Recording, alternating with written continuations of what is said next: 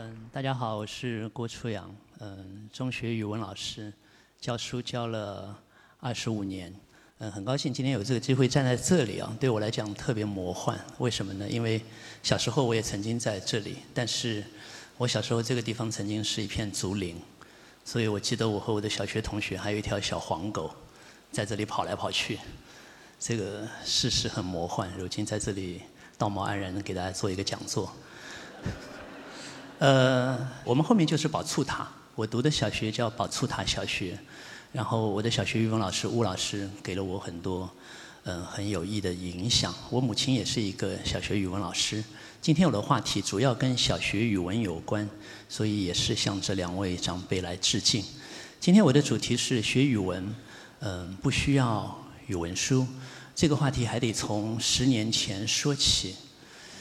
在零八年的时候，嗯，在一个杂志主编的嗯倡导下，我们组建了三个教材研究的小组。我和另外两位朋友，一位蔡朝阳，还有一位吕栋，然后每个人带领研究一套当时通用的语文教材，呃，人教版、北师大版，还有是苏教版。那么我们写了大概几十万字的报告。后来到二零一零年的时候，我们就做成了一本书。这本书的名字呢叫做《救救孩子：小学语文教材批判》。然后简单的说，就是我们觉得当时通用的那几套教材有一些问题，呃，有几大缺失啊，经典的缺失，儿童的缺失，或者说是童心的缺失，呃，快乐的缺失，以及事实的缺失。给大家举个例子啊，那是当年的一篇课文，收录在五年级的教科书里面啊，叫做《地震中的父与子》，可能有些家长都还有印象啊。它的开头第一句话就是有一年美国洛杉矶发生了大地震啊，然后三十万人就遭到了损失。讲的故事呢，就是那个学校里面正在上课，那个教学楼震塌了，然后一个小朋友和他的同学就被埋在地底下了，无人救援。而他的英雄父亲徒手来挖，挖了三十多个小时，把他的儿子和小伙伴们都救出来了，毫发无损。这么一个故事。但大家知道，就是说这篇教材在最早的时候，他写的是一九八九年美国洛杉矶发生了大地震，但是一九八九年洛杉矶没地震。然后过了几年，教材就修订了一下，就修订成了一九九四年美国洛杉矶发生了大地震。九四年洛杉矶确实是地震了。但是地震的时间是凌晨的四点三十一分，凌晨四点三十一分，教学楼里怎么会有学生在上课呢？所以又有人指出了，所以这篇课文最后就变成了有一年。所以无论如何，洛杉矶总得要地震。所以后来我们就批评这样的这样的课文。我写了一篇文章，我说最可怕的地震，并不是发生在汶川，而是发生在小学语文教科书里面。呃，但如今这些问题都不存在了，为什么呢？当年我们批评的时候，全国还有个十来套教材，然后二零一九年秋季开始，全中国，然后所有的小学和初中都用同一套教材啊，就是人教版的这一套教材。我是中学老师啊，但我对小学语文也还有点兴趣，所以我就把教材拿过来研究了一下，觉得嗯比以前好一点，但是呢还是有一些问题。首先一个问题呢就是。我感觉这个教材啊，开本做的挺大的，但是呢，信息量不足。我我请我一位好朋友叫王小庆，请他帮我清点了一下两本语文书啊，上面的字数精确到个，嗯，标点都不算啊，是字数。我们他清点下来以后说，第一年级下册，呃，语文书里面所有的字数加在一起，包括封面封底的每一个汉字，是一万两千零二十四个字。六年级下册是四幺九三四个字，所以我们根据这两册取样推断一下，六年十二本语文书的总的字数大约是三十二万字，不会超过三十五万字。这是一个什么概念呢？我们都很熟悉《围城》啊，《围城》这本书里面的字数是十八点三万字，这也就意味着一个小学生小学六年。十二本语文书，总的字数不超过两本《围城》。课标里面要求小学生的阅总的阅读量应该是一百四十五万字。那就教科书而言，连这个零头都不到。虽然那个单元里面有一个所谓的快乐读书吧，但是好像也没有正式的把它落实到日常的课堂教学里面去。而且五年级好像一股脑儿把四大名著都弄了一个选段放在一个单元里面，读的小朋友和老师都头昏眼花的。我觉得这个似乎也不是太合理。试想一下，我们在家里面会不会有一个人同时摊开四大名著，同时来看？这不太符合我们的这种阅读心态，对吧？啊。第二个问题呢，就是文体的区分不足。我觉得一个人成年之后，确实可以尝试各种文体的创作，甚至是无文体的创作都 OK 啊。但是对于小学生而言，我觉得一开始的让他明确事事都有法度，这个很重要。所以在小学教材里面，它是以这种文体不太分明的散文占了绝大部分的篇幅。那，而恰恰是文学性最强的小说、诗歌、戏剧、传记、历史，包括非虚构这一类，不太分明。那我给大家举一个例子啊，二零一九年之后定稿的这个教材，有一篇叫做《军神》，讲的是我们的一个开国元勋刘伯承的一个故事。所有读过这个故事的读者都会震惊于一个细节。就是因为他拒绝使用麻药，他的眼睛受了伤，他的右眼，呃，子弹是从右边太阳穴穿进，然后从他的右眼眶里穿出，然后又拖延了一段时间，才到重庆找一个德国医生去治病。这个是历史啊，这是事实。然后刘伯承拒绝使用麻药，并且结束之后，他告诉医生说：“你割了七十二刀。”他是不是历史真实呢？所以。如果我们稍微去查考一下，知道这个作品它发表在一九八四年的一期《人民文学》上面，而大家看那个发表的时候，那个目录栏很明显后面两个字“小说”，这是一个小说。所以说，在小学语文教材里面，文体如果不分明，如果不告诉小孩子这这是小说，所有的小孩子都会觉得这是历史，也就是一个历史人物。他的真实的经历，我觉得这样的混淆是很不利于文学趣味的培培养的。还有呢，就是我觉得感觉心智的匹配度不足。此话怎讲呢？就是我们对儿童要有一个认识，儿童是母语使用者，跟我们都一样。所以大家稍微接触过儿童都知道啊，那幼儿园毕业要读小学了，这样的小小孩子古灵精怪的，见多识广的，很聪明的，他只不过是。识字不多而已，所以啊，就说针对这样的一个有充分生活经验和非常丰富的母语资源的一个小孩子，怎么来教他认字呢？最好的办法就是让他疯狂的爱上阅读。所以，一旦一个孩子疯狂的迷恋上了阅读，他的识字，他就会突飞猛进，根本就不再是一个难题了。所以我们说，识字是一个爱阅读者的一个。很自然而然随之而来的一个副产品，但是我们的教材的设计者却有一种错误的观念，它是降低了心智，用一种很儿科的东西来教识字，教得很累，效果也不好。比如说，大家翻开现在的小学语文书，一年级上册，打开以后就是这一篇《上学歌》，这是一首歌，大家看一看就觉得，你读几遍就觉得没什么意思嘛。大家不信也可以问问身边的小朋友，你喜欢这首歌吗？你会经常想着这首歌吗？啊，会经常去哼它吗？我估计看个几遍嘛，就就就扔到一边去了嘛啊！就这个心智匹配度跟这个小学生的这个年龄有点不太匹配，而且大家看这个文本哦，它也有点经不起推敲啊。第一句是“太阳当空照”，我们知道“当空”这个词，我们说烈日当空，或者是我们说皓月当空。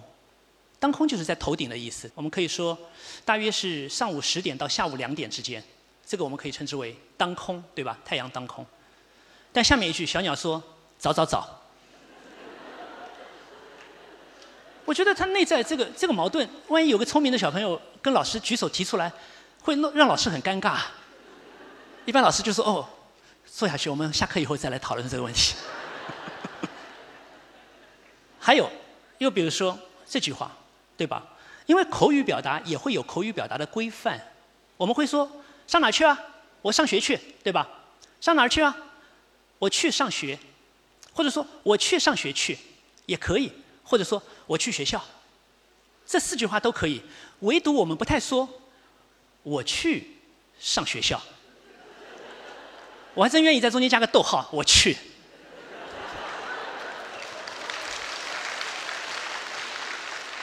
然后，如果说你把语文书一本一本放在面前啊，从一年级到六年级啊，这是一个质的飞跃啊，就是我相当于我们把一只小猴子变成了一个人啊，所以这中间的营养有多么重要。但是大家翻开语文书，一年级有一篇课文《春夏秋冬》，二年级找春天，三年级秋天的雨，四年级三月桃花水，五年级四季之美，六年级夏天里的成长。各位，如果你是一个小学生，你是否愿意？每一年每一年都读这些风花雪月的这些文章呢？我们真的让我们的下一代变成这样的风花雪月吗？还别急，到了七年级，好不容易毕业了，还有雨的四季在等你，总有一片适合你啊。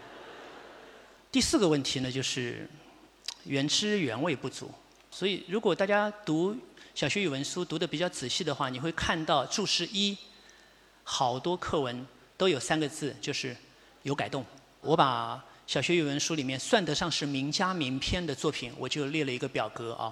这是一个不完全的统计啊。我这个表格上列了有七十九篇，呃，有改动的作品，有些很普通的，算不上名家名篇的，还没有放进去。所以不管是泰戈尔啊、安徒生啊、罗大里啊、王尔德啊、托尔斯泰啊，啊，或者管你老舍啊、巴金啊、萧红啊、沈从文啊。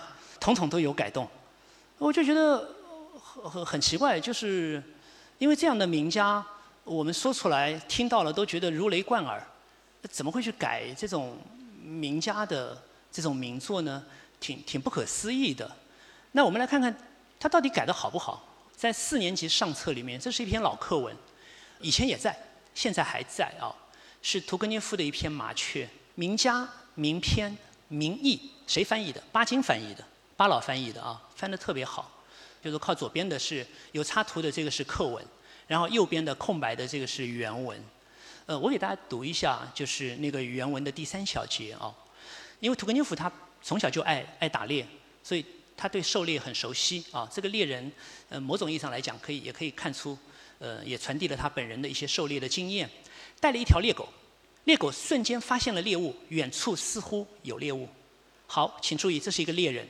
大家特别留意猎人的目光啊，就这里呈现出一个猎人的专业度。他是这样说的：“他说我顺着林荫路望去，猎人的目光啊，猎狗有指示，所以猎人顺着林荫路望去，看见一只嘴边带黄色、头上生柔毛的小麻雀。猎人的目光非常锐利啊，非常犀利啊，瞬间捕捉到猎物。一个特写镜头，他从草里掉下来。”括号风猛烈地摇着林荫路上的那个白杨树，继续往下看，呆呆地坐在地上，无力地拍着它的柔嫩的小翅膀。一个动态，我想提醒大家注意的是，屠格涅夫在这里呈现出非常高明的写作技巧。此话怎讲？也就是说，当猎人一旦收到一个指令之后，他瞬间捕捉到这个猎物，并且从看到猎物一开始，他的目光就没有离开过。但是他的念头在闪，麻雀怎么会在地上？它是从树上掉下来的，怎么会掉下来？（括号风在猛烈地摇着那个树，所以这个一闪念之所以放在括号里面，是因为他希望所有的读者都随着这个猎人的目光，死死地盯住那只小麻雀，不要离开。但各位到了课本里面呢，前面两节差不多，猎狗发现动态了，对不对？第三小节第一行，风。猛烈地摇撼着路旁的白桦树，变成了环境描写。一个有经验的猎人，他的猎狗有动静，发现动态了。猎人抬头一看，风猛烈地摇着白桦树，这是猎人吗？如果对照原文，文气断了。我们知道气很重要，文气很重要，完全忽视了这个文脉和文气。再来看后面结尾，后面的结尾课文里面他说。我急忙换回我的猎狗，带着它走开了。句号，就这样结束了。我小时候读的也是这个文本啊，所以我后来读，我我后来读那个屠格涅夫的散文诗，我读到那个原作，我非常吃惊啊，我有一种被被欺骗的感觉，因为它的结尾是这样的，大家看，他说：“我急忙唤住这只有有些金黄的狗，我带着尊敬走开了。是啊，是的，不要笑啊！我尊敬那只勇敢的小鸟，我尊敬它这种爱的冲动。爱，据我想，比死比死的恐惧更强。唯有靠它，唯有靠着爱，生命才得以维持，才得以发展。所以大家要知道，这是一个猎人所写的文字。”起先是分成两个阵营的猎物，这边是猎狗和猎人，然后一只老麻雀像石头一样的掉下来，请注意，这只麻雀它扑了两次，它不是一次，他把自己主动送到猎狗的嘴边，却是扑了两次，所以他是真的是有有意去赴死啊，就是他为了保护自己的孩子，所以他真的像一颗爱的炸弹一样的，这种爱的力量太强大，爆炸以后把原本双方。对立的阵营轰掉了，爱覆盖了一切，猎狗也走了，猎人带着尊敬走了，老麻雀和小麻雀平安无事。这么重要的点睛之笔，为什么要拿掉它？我不知道，我没法解释，就我我没法理解教材编写者的逻辑。我觉得稍稍有一点点受过基本文学训练的人，好像也很难理解，我我我没法理解。所以我要来做这个演讲。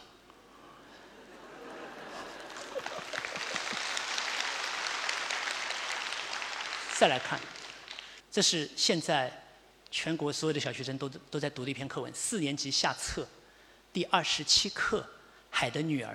我给大家读一下课本里面的结尾。他再一次深情地朝王子望了一眼，然后纵身跳到海里。他感到自己的身体正在一点点地化为泡沫。句号，结束了。大家对这个故事应该也不陌生啊。它讲的是拥有三百年寿命的海的女儿，但是她很羡慕人类。为什么呢？因为虽然人类的寿命不及他们，但是人类死去之后却有一个不灭的灵魂。所以海的女儿她渴望有一个不灭的灵魂，因为他们三百年之后就会化成泡沫。所以她去找巫婆，她付出了很大的代价，她被割掉了舌头。成了一个哑巴，不会说话。然后他施了魔法以后，被迫把他的鱼尾巴变成两条人的腿，可以走路。但是每走一步都是钻心的疼痛。然后他救了一个王子，他盼望和这个王子能够结婚。但是很遗憾，因为他不会讲话，而且阴差阳错的，王子并不知道是海的女儿拯救了他，还以为是另外一个公主救了他，所以他和那个公主结婚了。海的女儿在一旁。他还有最后一次机会，巫婆说：“你把刀刺进他的心脏，刺进那个王子的心脏，让血流出来，流到你身上，你可以重新回回到大海里面做海的女儿。”他没有，他把刀远远的扔到了海里，然后我们的教材里面说，他感到自己的身体化成了泡沫。这是一个多么绝望的故事啊！安徒生不是这样写的。下面还有，下面还有一千多字呢。大家看下面一段。现在太阳从海里升起来了，阳光柔和的、温暖的照在冰冷的泡沫上，因此小人鱼并没有感到灭亡。接下来呢，后面还有这么长的，大家看，还有这么长，她变成了天空的女儿。她有三百年的时间可以做很多好事，随着这些好事的累积，她同样。可以拥有一个不灭的灵魂，这是一个充满盼望的故事。为什么要让我们的儿童这么绝望呢？很伤心的一件事情啊！再看王尔德的一个作品啊，大家知道王尔德是很酷的一个人啊。王尔德太有才了，对吧？啊，我可以抵挡一切，真的，除了诱惑，我无法抵挡，对吧？或者说那个过海关的时候，他去美国嘛啊，那个那个海关说你有什么要申报的？我没有什么要申报的，除了我的天才，啊，这是王尔德嘛啊，所以所以他他经常用的一种方式是我们所谓的 paradox 啊，就是悖谬，呃，用用更口语一点的话来说就是反一反，所以大家去看他的那个童话集，你会看到非常非常彻底的使用反一反，永远让你想不到，比如说快乐王子。这是极度悲伤的一个故事。比如说，骄傲的火箭，它是无人理睬的，啊，比如说，呃，什么忠实的伙伴，那个伙伴却是非常狡诈的，啊，所以他的那个他的童话一般来讲，标题和内容最后都会构成一个 paradox，啊，都会反一反。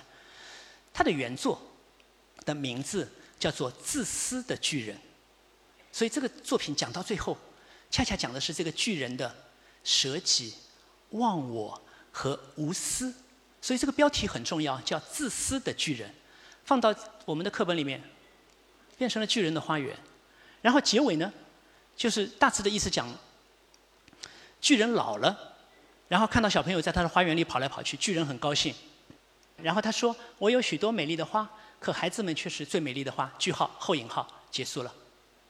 大家看右边的原作，一个冬天的早晨，看到一个奇妙的现象：那个小孩子，一个曾经被巨人赶走的小孩子，重新又回来了，而且那个小孩子似乎有一种难以言表的威严。那小孩子的手和脚心都有钉痕，然后。真正的结尾是这样的：说小孩子向巨人微笑了，对他说：“你有一回让我在你的园子里，今天我要带你到我的园子里去，那就是天堂啊。”那天下午，小孩们跑进园子来的时候，他们看见巨人躺在一棵树下，他已经死了，身上盖满了白花。这是一篇充满了奥秘的作品，这是一篇很有学问的童话。我就比较费解，为什么在安徒生的作品里面，海的女儿明明没有死，我们的编辑却让她死掉；在王尔德的这个自私的巨人里面，巨人明明死了，却不让他死，很奇怪啊，特别奇怪。这里的玄妙之处在课文里面全部都没有了。我后来专门写一篇文章，叫做《破碎的魔方》。我觉得王尔德的作品非常精妙，像一个魔方一样变幻灵动。哦，像万花筒，但是放到这边，呃，就被拆得七零八落了。那么有改动，到底轻视了什么呢？有改动到底意味着什么呢？我觉得，首先第一点，我认为有改动是轻视儿童。所以我看到张爱玲在《造人》这篇文章里面有一段话写的挺好。张爱玲说：“他们把小孩看作有趣的小傻子，可笑又可爱的累赘。”他们不觉得孩子的眼睛的可怕，那么认真的眼睛，像末日审判的时候天使的眼睛。我不知道大家有没有有没有凝视过婴儿的眼睛哦，啊，或者看过猫的眼睛哦，就是尤其是婴儿那种，因为他分了一段生命的本源出来，所以当你跟他对眼在看的时候，我我看了一会儿，我我觉得我不敢多看，好像他有一种特殊的洞察力，把你一切都看穿了。啊，所以我我觉得。成年人和婴孩之间和儿童之间比较好的态度，大家应当是一种平等的姿态。你有你的天真，我有我的经验，那我们相互交换，彼此学习嘛，而不是说把他们当小傻子嘛。啊，这显然是不恰当的。第二个呢，我觉得有改动意味着轻视文学。什么是艺术品？艺术品的本质在于唯有通过这一作品。某些东西才显现出来，呃，这是陈嘉映的一段话，我觉得讲得特别好。唯有通过这一作品，某些东西才显现出来。所以它是一个编码系统，它很精妙，它容不得一点点差错和闪失。这就是为什么福楼拜要要专门。来教导他的学生莫泊桑说：“你在形容一个情境的时候，你要努力去寻找那唯一的名词、唯一的动词、唯一的形容词。或者我们有时候说啊，增之一分则太长，减之一分则太短，对吧？失朱则太赤，啊，失白则太太白了，对吧？就这个意思。就说一切都是刚刚好，它是一个艺术品。我们没有人会去改伦勃朗，呃，没人会去改达芬奇，但是有人会去改泰戈尔。”有人会去改托尔斯泰，这个就就奇怪了。举个例子啊，大家看看泰戈尔，来自泰戈尔的《新月集》里面的一篇《花的学校》，呃，这边是课文啊，这边是原文，而且大家一眼看过去就可以看到，就是课文里面也是不太尊重原著啊。其实它它是有分成几个小章节的，在课文里面没有呈现，改动不少。我只举一个例子，就是这一处。妈妈，我真的觉得那群花朵是在地下的学校里上学，他们关了门做功课。如果他们想在散学以前出来游戏，他们的老师是要罚他们站壁角的。因为新月集里面都是儿童的口吻啊，然后到了我们的课文里面变成了他们的老师是要罚他们站墙角的。前段时间我我就这篇课文我上了一次课，我就问小学生，我说，呃，壁壁角和墙角有什么区别？然后一个小学生站起来，嗯，举手回答，他说壁角和墙角其实蛮像的，都是指两堵墙的交叉处。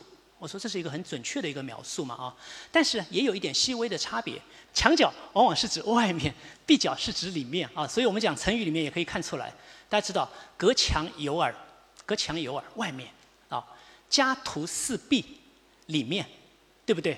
啊，所以根据今年三月份刚刚通过的什么教师惩戒的，教师可以合法的惩戒学生啊，一节课的时间，如果有学生不守规矩，可以罚他站，站壁角，这是合法行为。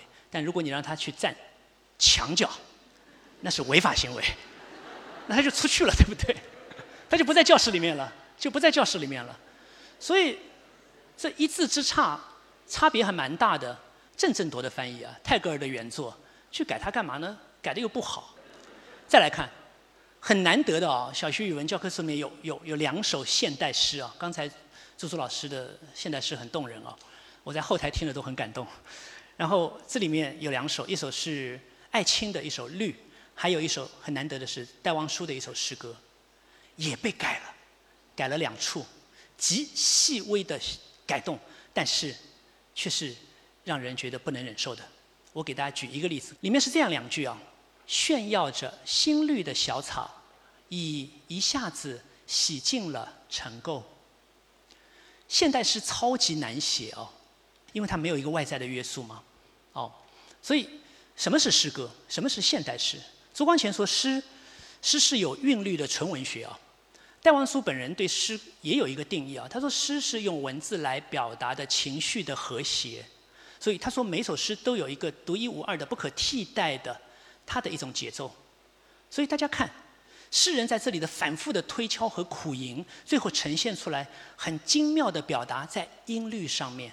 炫耀着新绿的小草，你会觉得戴望舒很酷哦。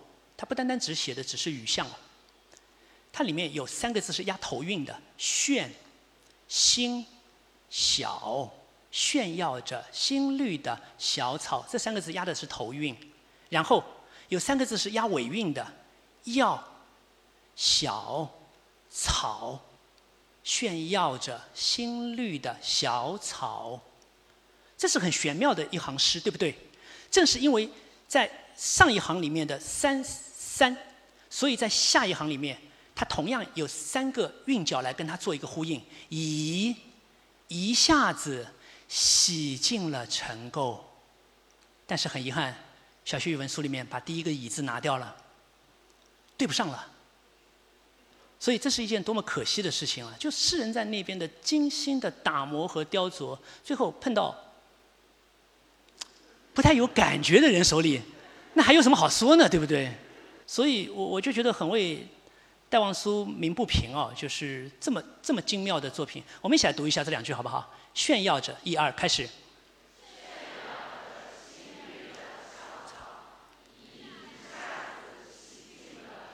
你体会一下那个“以”字多重要啊！以一下子洗净了尘垢，非常要紧啊！这就是练字啊！然后还有一点，我觉得 大家不要笑啊，这是真的呀，啊，就是，就是我我最后翻语文书翻到最后，我我只能想到法律了，哦，我著作权法第十条，就著作权确实它包括了保护作品的完整权，就是保护作品不受歪曲和篡改的权利嘛。我觉得一言以蔽之，有改动意味着让我们的儿童。常年游荡在一个假货市场。最近一次刚刚人口统计了，我们知道这个十四岁以下差不多有二点五亿哦。这套教材跟二点五亿人有关啊，各位。让二点五亿人，让这些青少年，让这些儿童，在最迫切的求知的黄金的阶段，让他们游荡在一个语言的假货市场。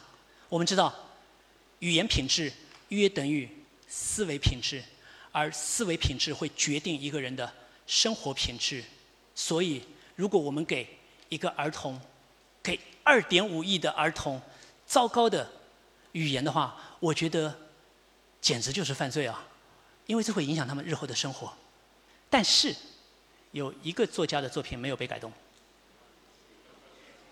没错，我们六年级上册鲁迅单元啊，单元里面收了鲁迅两两两则，一则是选文《少年闰土》啊，来自鲁迅的作品《故乡》，还有一篇好的故事啊，来自他的散文诗《野草》。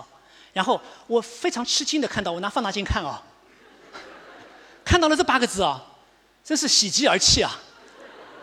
因为我看了太多的有改动嘛，所以竟然看到这么八个字，我把它放大，大家看得很清楚啊。遵照原文，未加改动。然后鲁迅写的那些字都把它列出来，说如今是这样写的啊，如今这是通假字。我想弱弱的替老舍啊、巴金啊、萧红啊、沈从文啊。托尔斯泰啊，王尔德啊，安徒生啊，问一声，要求也不高，是否可以同城待遇？有一个人是这样，那其他的那样，这显然不公平嘛，对不对了？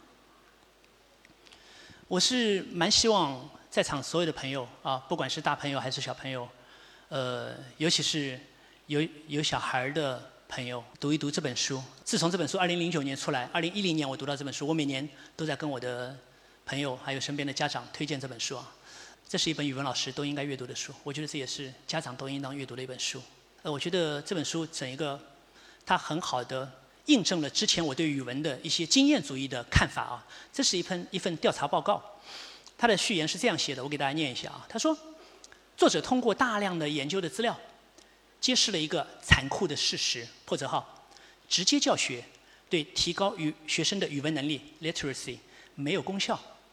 也就是说，大部分老师花了大量的时间在课堂上教字词句、语法规则、语文知识、阅读方法，基本上都是浪费时间，远不如让孩子自由阅读，成绩更突出。然后这本书里面它的一个基本概念就是 FVR 啊，翻译成中文就是自由自主的阅读。所谓自由自主的阅读，就是没有压力的阅读，没有任务的阅读，没有课后练习的阅读，不需要考试的阅读。想读就读，不读就不读。想读漫画也可以，想读奇幻类的也可以，什么都可以。坐在马桶上也可以读，就是这样的阅读，恰恰是最有效的学习语文的方式。它里面有一些核心要点。他说，衡量语文课的好坏，就看是否促进了 FVR。第二，一旦一个孩子因乐趣而阅读，好事就接踵而来了，他的口头表达也会变好。他的作文就会变得更好，他的词汇量就丰富了，认字就更多了，他的思维也变得更缜密了。所有的好事都随着他变成一个疯狂的阅读爱好者随之而来。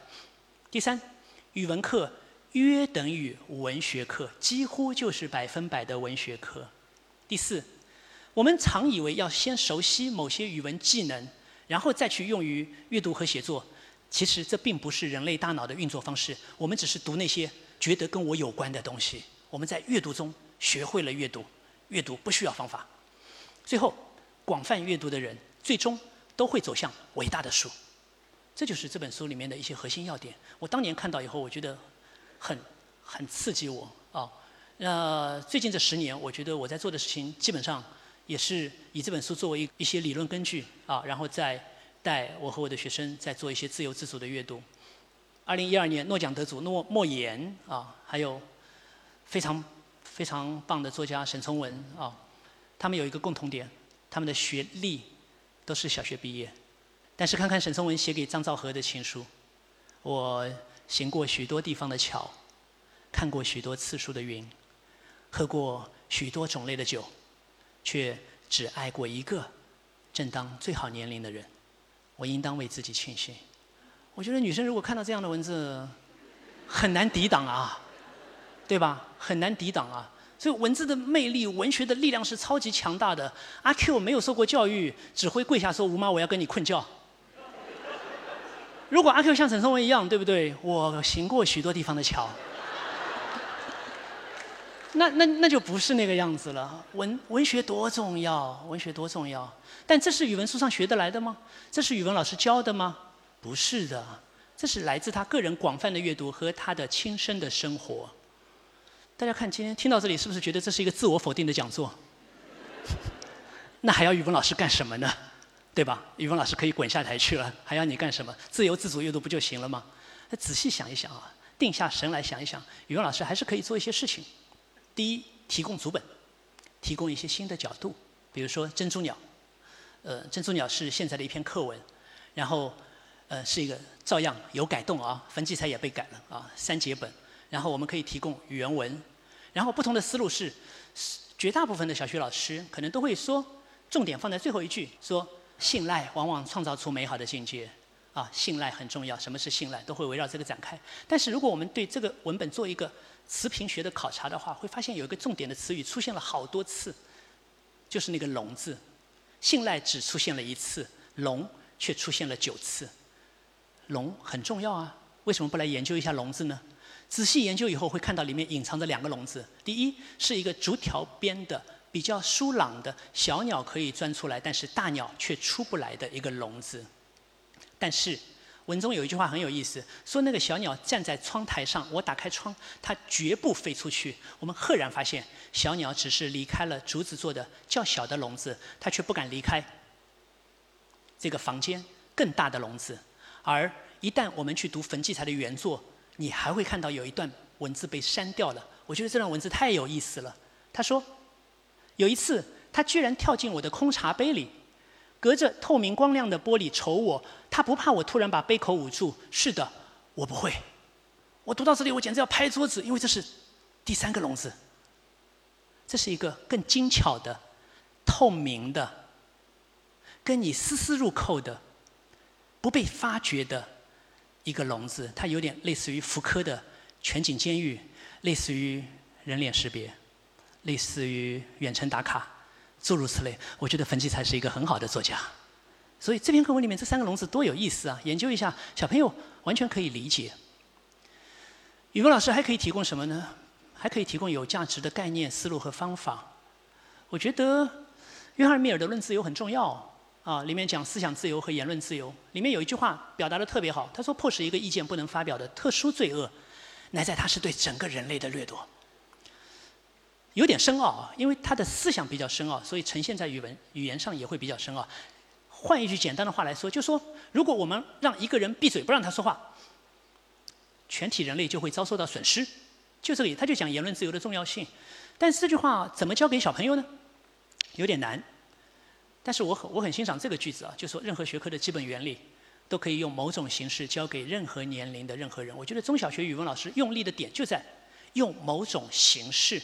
我们得找到好的形式，所以就借用了《伊索寓言》里面的一个故事。大家都知道，开玩笑的牧人，狼来了，狼来了，对吧？讲假话，结果狼真的来了，没人帮他了啊！讲假话，后果很严重。